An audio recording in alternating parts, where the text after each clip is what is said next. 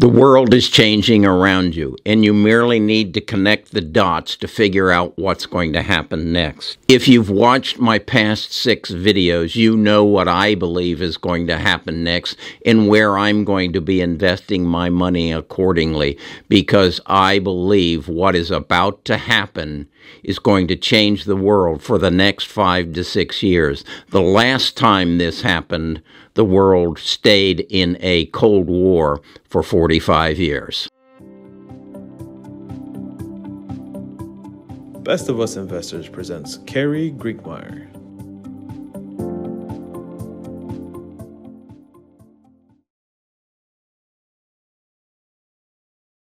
Okay, if I hope you've watched the six previous videos because I think it gives you some insight as to where I'm going and why I'm so concerned.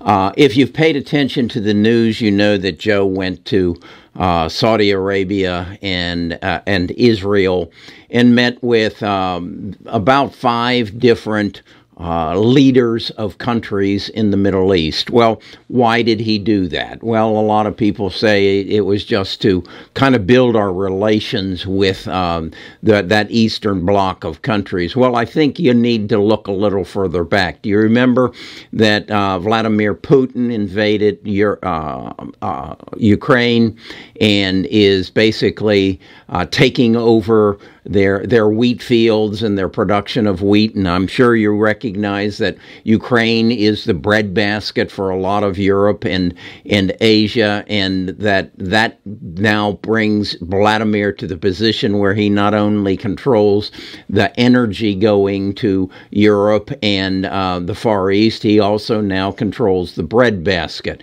Understand that this didn't just happen overnight. Vladimir didn't wake up one morning and say, I'm going to invade Ukraine. This has been a plan that he's had in place ever since the Soviet Union or ever since he came in uh, to what used to be the Soviet Union. And it's his, it's been his plan to put himself in a position to become a, a world power, maybe even the world superpower. He also now recognizes that we have a bit of a rip between ourselves and China, and that if he can put himself in, in control of uh, the breadbasket and and the energy supply, and he can bring China on board, who controls the supply of all the stuff that we've had, and has been cultivating a relationship with South uh, uh America and Africa through their Build Belt program.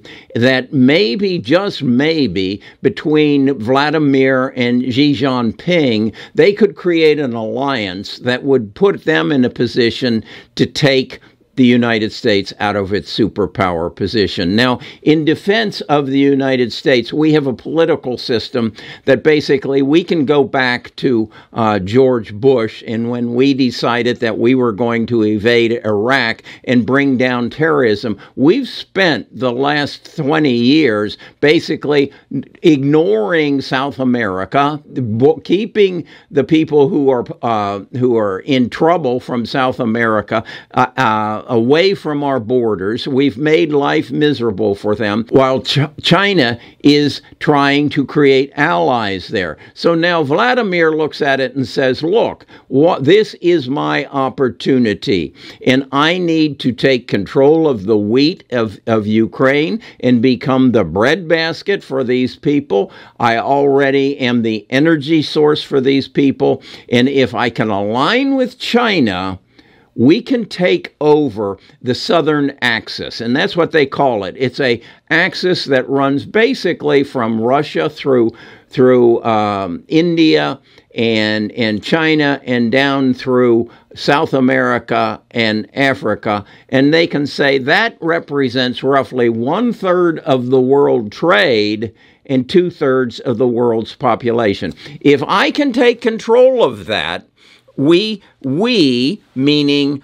Vladimir and and Ping we can control the world. We can become the new superpower. Well, what is the U.S. going to do about it? Well, that's why Joe went to Israel and uh, Saudi Arabia. They need to put together an alliance that keeps uh, Europe heated over this winter, that keeps Europe fed over this winter. If they don't do that, Europe doesn't have a choice.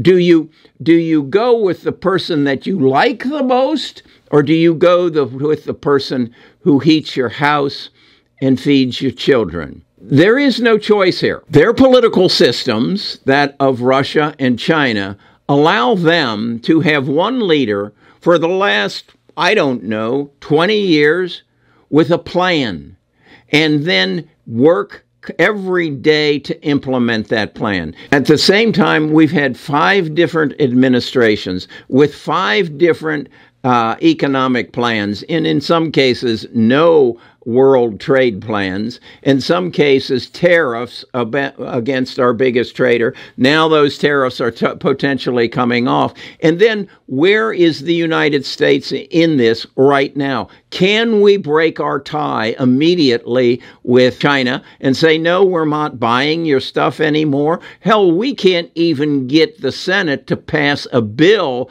to put us in a position where we are self uh, reliant on semiconductor chips. So th- they look at us and they say, they're in shambles. What do you think the publicity that their citizens are seeing relative to the nature of the United States that goes into their grammar schools and kills 19 of their children and uh, and two of their teachers? What do you think? those people believe is going on in our country. What do you think that Africa and South America are being told about what the United States is all about. And then, on the other hand, when they do come to our borders to make for a better life, we tell them no. Whereas, on if we were smart, we'd build some high rises, we'd build some factories, and we'd put them to work. But no, we can't get this country to agree on anything.